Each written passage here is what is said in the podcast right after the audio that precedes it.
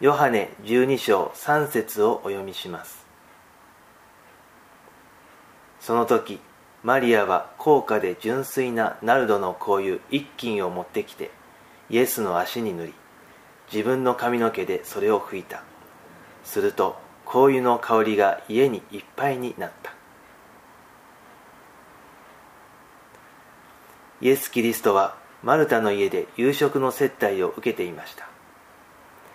マルタには妹のマリアと弟のラザロがいました。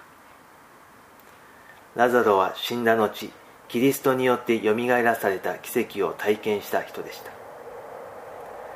彼らはキリストと親しく交流する間柄でした。その日マリアは高価な香油を持ってきてキリストの足に注ぎかけました。彼らのいた家には香油のかぐわしい香りとともに非常な驚きも広がりました。マリアが注ぎ出した香油は彼女の全財産に匹敵する価値があるものでしたがそれを彼女は惜しげもなく注ぎ出したからです。しかしマリアにとっては高価な香油を使い果たしたこと以上の深い意味がありました。それはキリストとの家族ぐるみの深い関係から理解すべきことでありマリアの感謝の気持ちはお金では決して表すことのできないものだからです。その感謝の思いをマリアはあえてキリストの足に注ぎ出しました。この足がキリストの良き言葉と良き技をマリアの一家にもたらしたものであったからです。それから6日後キリストはマリアの香油の香りを携えて十字架につきました。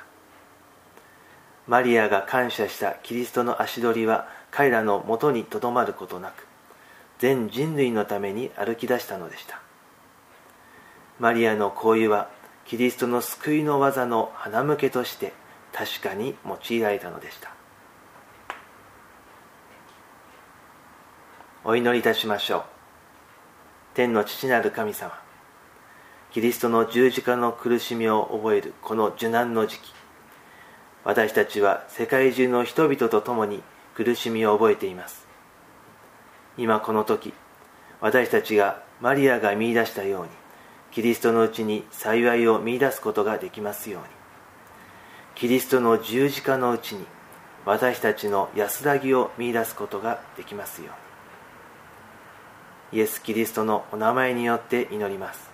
아멘.